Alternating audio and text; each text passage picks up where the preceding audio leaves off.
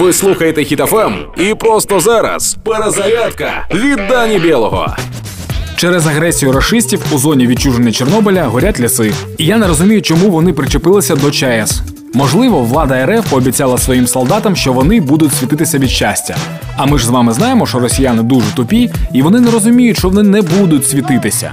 Бо промінева хвороба працює не так, і щастя буде недовгим. В МАГАТЕ на це заявили, що суттєвого приводу для занепокоєння наразі немає. Чого не можна сказати про ступінь забруднення мізків росіян їхньою пропагандою. Оце справжня екологічна катастрофа.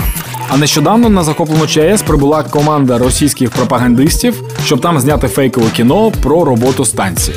Тобто росіяни все ще не можуть змиритися з тим, що Чорнобиль на HBO вийшов значно краще. Як би там не було, пам'ятайте, що Україна вже перемогла у цій війні, і це не просто слова для підбадьорювання.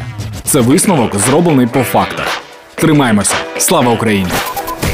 Проект Перезарядка на Хітофем від Дані Білого.